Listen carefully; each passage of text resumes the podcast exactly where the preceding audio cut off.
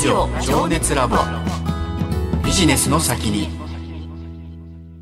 改めまして八木ひとみです。花王株式会社 DX 戦略推進センター名井修一です。ラジオ情熱ラボビジネスの先に。今回のテーマは？ファミマの DX です。はい。このテーマについて伺うゲストの方ご紹介しましょう DX ジャパン代表モルゲンロット株式会社執行役員 CSO 上野大輔さんです。上野さんこんばんは。どうもこんばんは。上野です。本日どうぞよろしくお願いいたします。よろしくお願いいたします、えー、上野さんは経歴から見ると我々と共通点があるということで、うんうん、なんと早稲田のビジネススクールですね。WBS ご卒業でいらっしゃるということなんですね。はいもう2009年ですね。だからだいぶ昔になっちゃいますけども、うんうんうん当時は、えっと、2009年で何を専攻されてたんでしょうか？あの根室先生のところで IT 戦略を、はい、えあの専攻しました。だから今なんかあの WBS 早稲田のビジネススクールも豪華なキャンパスビルがありますけど当時なかったですね。あそうですか2009年といえばね、はい、その頃からその IT に上野さんかなり興味があったということなんでしょうか？そうですね。まあこう今でこそこうデジタルという言葉が飛び交ってますけど、やはり当時はやっぱ IT とか IT 戦略、ここがやっぱ企業のですね未来を決めるというふうに言われてましたので、うんうんまあ早かったですね。そういう時からね研究されてるっていうのはね。改めてその上野さんの経歴なんですけれども、早稲田大学の政治経済学部を卒業されまして、えー、社会人にそうですね。はい。あの三菱商事という総合商社に入社しました。はい。そして WBS も卒業された後、博士課程にも進まれたということです、ね、はい、同じく早稲田で、はい、博士課程に進んでおります。はい。そして三菱商事で働かれてたというお話なんですけれども、その際にローソンにも出向されていたようですが、ここでは何をされてたんですか？きっとあのラジオをの皆さんも全員持たれてると思うんですけど、ポンタポイントってわかります？ポンタ、はい、あのまあ立ち上げ展開というのをやっていました。へえ。またなんかちょっとこう商社の方とそのポンタの立ち上げっていうのはあまりこう結びつかないようなところもある印象ですけれども、そうですね、うん、いきなりあのタヌキのキャラクターをどうしてるんだとか 別世界で来たなという感じでしたね。そうですね。あれですねポイントポイントプログラム、うん、ポイントプログラムですね、うん、それを導入したと。まあ、その手段としてポンタがあるっていうそんなことでしょうか、ね、あのもう少し厳密に言うとローソン独自のポイントを持ってたんですけど、それをやっぱりいろんな会社さんをまたいで使えるような共通ポイントに変えていこうと。当時で言うとレンタルビデオのゲオさんであるとかガソリンのシェルさんなんかと一緒に3社でですねポイントプログラムを立ち上げるということをやりました。なるほど。そのプロジェクトを担当されていたということなんですね。でその後なんですが、えー、ボスコンに入社されたという。ボスコンと略すんですね。ボストンコンサルティンググループに入社されたということですね、はい、こちらではどういったお仕事されてたんですか？本当にいろんなことをやらせていただきましたけどやっぱりトランスフォーメーションであるとかデジタルっていうのがだんだん機運が高まっているところだったので、うん、デジタルのプロジェクトっていうのが非常に多かったですね。うんえそしてその後ですね2017年の1月にファミリーマートに入社されたということです。これはいきさつどういういきさつだったんですか？ちょうどですね、2016年にあのサークル系サンクスとコンビニエンスストアをお聞きの方は覚えていらっしゃいますかね。うん、あのサークル系サンクスとファミリーマートが企業統合、ブランド統合をするということになりまして、で外部から澤田隆さん、あのユニクロのフリースブームを懐かしいですね、うん、20年ぐらい前に作られた澤田さんがちょうど社長として外部から招聘されて、その澤田隆さんにまあご縁あってですね、改革のヘッドとして来てくれないかというお声掛けをいただきまして参画したという経緯です。うんじゃあヘッドハンティングというかっこよくヘッドハンティングですね。はい。えー、そしてその参加されたということなんですけれども実際に担当されたのはファミペイの立ち上げということですね。最初はですね、まあ、前社のそのサークル系サンクスとファミリーマートが一つの会社になっていくっていう中での、まあ、全社的な改革、うん、ほんと店舗のオペレーションからですね、はい、あの外部企業とのアライアンスそれからまあマーケティングの変革みたいなのもやりで最後やはりまあもうデジタル下げて通れないだろうというところでデジタル変革ということを、はい、やりました。いや大変なプロジェクトですよね。これ一人で参画したわけですか？なわけないですよね。あでも外から私一人ですよ。あそうですか。えー、澤田さんからもあのいきなりこうちょっと目立ったり荒らさないでねと丁寧に丁寧に入ってくれと。だからそういう意味ではローソンの経験が非常に役に立ちましたね。やっぱ小売りの方々の考え方とかカルチャーとか分かってたつもりですので。そういった意味でもねやっぱりそのファミリーマートのデジタル戦略のキーマンでいらっしゃったということなんですけれども、これはその今小売りの方の考え方っていう話ありましたけどやっぱりちょっとデジタルからは少し遠かったものがあったんでしょうか当時は。いやもう特にファミリーマートなんかこれはあのもう公言当時もしてましたからいいと思うんですけど、もう周回遅れだと。デジタルの出の字もなかったですね、まあ、そんな状況でした。周回遅れって言うとねかなりなものですよね。まあねやっぱり強いもの例えば T ポイントがめちゃめちゃ強いじゃないですか。そうですね、もうファミリーマートで言えばね。T ポイントというぐらいにやってきてましたので、うん。その後あの楽天ポイントドコモさんの D ポイントと増やしていってるんですけども、うん。やっぱポイントっていうのはキャッシュレスの時代になかなかそぐわなくなってきてますよね、板のカードをお財布から現金と一緒に出すものですから。ああそうですね。その辺のねやっぱり文化っていうか習慣を変えるのが多分大変なんでしょうね。まあそうですよね。いまだに私もまあそのねつい最近ですよ。アプリでポイント貯めるようになったのも、やっぱりそのプラスチックのカードを使い慣れてるから、うん。なんかこう習慣で本当に出しちゃうので。はいその T ポイントをメインで使ってらっしゃった方々の層からはだいぶその新しいことにチャレンジされたってことになりますよね。お。客様以上にですねコンビニエンスストアって、まあ、例えばファミリーマートでいうと1万6,000強ぐらい全国にあるんですね。うん。でアルバイトスタッフの方が30万人弱、うん。まあ、27万人とかそれくらいの方が働かれていて、うん。でその方々はもう本当に毎日毎日お客様にうん。ずっと T ポイントカードお持ちですかを声掛けを続けてきたわけですね。うん。それをある時やめて、はい。ファミマのアプリお持ちですかにこううん。全部言い換えると。うん。でこれまではファミリーマートのこの、まあ、T ポイントを店舗でお勧めすればお客様が喜んでいただけると思っていたものが、うん。いや違うんだと。多分12年ぐらいやってきたことですね。うん。その習慣を捨ててお客様にデジタル、うん。そっちのサービスをお勧めするんだと。だからあのお客様以前にまずアルバイトスタッフの皆さんが変わっていただく。うん。ここが本当に一番のキーポイントでしたね。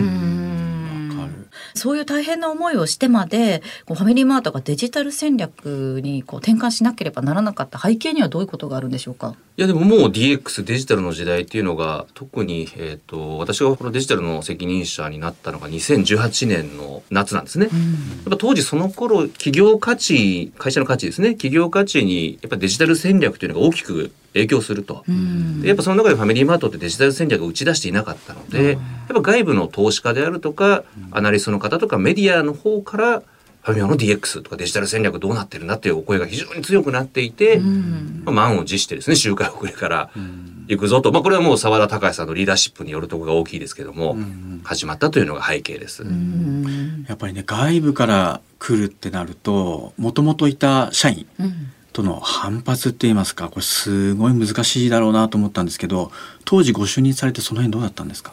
ただですねあのファミリーマートって非常にあの企業文化が素晴らしくて本当に実直真面目な方々が多いそういうカルチャーだったので、はい。しっかりと一緒に膝詰めで話してですね、うん。でやっぱ皆さんも課題を持っててでも自分たちではどうしようもできなかったと、そこにまあ澤田さんや上野が来てくれたと、ん。期待の方が大きかったと思いますね。なるほど。やっと変えてくれるよと。結果的にいろいろと新しい取り組みをされて今ファミリーマートの DX の中核にあるのが、QR コード決済のファミペイということなんですがこれ特徴としてはどういったところになりますか？そのまあファミペイで小売りのアプリなのにペイを名乗ってて、まあ、ペイ機能を中心に中核にまさに今おっしゃられたりやってるんですね。まあ、もちろんあのファミマのアプリという言い方も最近はしてますけども、はいなので2つあって、まあ、1つがやはりお買い物を圧倒的に便利に楽しくしようと。うんよく言ってたのが当時はライバルは他のなんとかペイじゃなくて、うんお財布だと。おお財布がライバルだとうん。財布をどれだけなくせるからと。うんだからお財布に入ってるですね、まあ、現金の代わりにペイですし、ポイントカードも連携ができますし、クーポンとかですね、うんうん回数券みたいなものも全部もうデジタル化しようということでそういう機能を盛り込みました。うんうんそう上野さんがそはいはい。のゲストにいらっしゃるということになって、私ちょっとそのファミペイを入れてみたんですよアプリ。ですごい使いやすくて、うんうん。でそのクーポンがねやっぱりいっぱい届くのでいっぱい来ますね。ごい楽しくて、確かにそのどこを見てっていうのがそのお財布だったっていうのはなるほどとちょっと納得しましたね今。やっぱりあれですよねそのデジタル化することによっていろんなことができるようになったと思うんですよそうですね。で、二つ目がまさにまあペイがあるので、そこを中心にファミリーマートとしてもですね、今までできなかった金融サービスみたいなものまでお客様にお届けすることができる。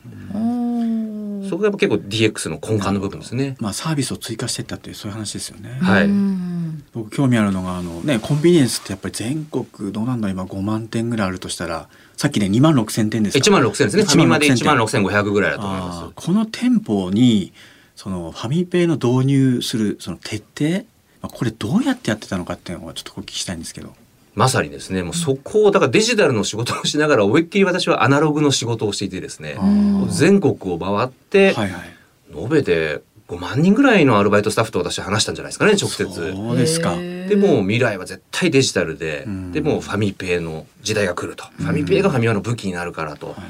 もう本当にいろんな質問疑問、うん。特にご批判なんか w i f i がつながらないのにそんなことやっていいのかみたいなうん。ご批判含めてですねあの真摯に全部答えていって、うん。でやっぱ店舗と一丸になってこのデジタルを進めていくっていうことができたのでうん。多分初年度で500万ダウンロードかな、はい乗ったんですけども半年ぐらいですね。あいきなりアプリでゼロからスタートして数百万の方にご利用いただけるサービスそんなないと思うんですけど、うんそれを周回遅れと言われてファミマができたというのは、まあ、さっき言ったねあのアプリの UI 頑張ったってその使い勝手を頑張ったというところもあるんですがやっぱ現場力ここに尽きるなと思いますあ。ね。なるほど。なるほど。なんか進めててもうやめようかななんてそういうふうに思った時ななかったですか？あーただまあそのやっぱ板のカードとのこうどう住み分け住み分けじゃないですけど、うん T ポイントカードと。とか、はいあのその後にまあ楽天さんのカードドコモさんのポイントカードっていうのを予定してましたから、うんそこにファミペイっていうのをどううまくうん。お客さんのお買い物体験の中に位置づけようかっていうのはちょっと悩みましたけどね。うんなるほどねそこが一番難しいところだったんですね。こう DX を実現するためにですね、最も大切なことっていうのはどういうことなんでしょうか？まあいろいろありますけど多分2つあって1つがやっぱお客様利用される方の利便性とかそのもっと言うと楽しさみたいなものをどれだけ増やしていけるか、うん。まあ、本当 UX なんて言いますよね。ユーザーエクスペリエンス、はい。利用者の方のご利用される方の体験をどう作るかっていうところと、うん。やはりその裏側を支えるオペレーションですね、うんリアルと一体になってそこを作っていくと。うんデジタル完結のサービスでしたら本当プログラムコードをしっかり書いてですね、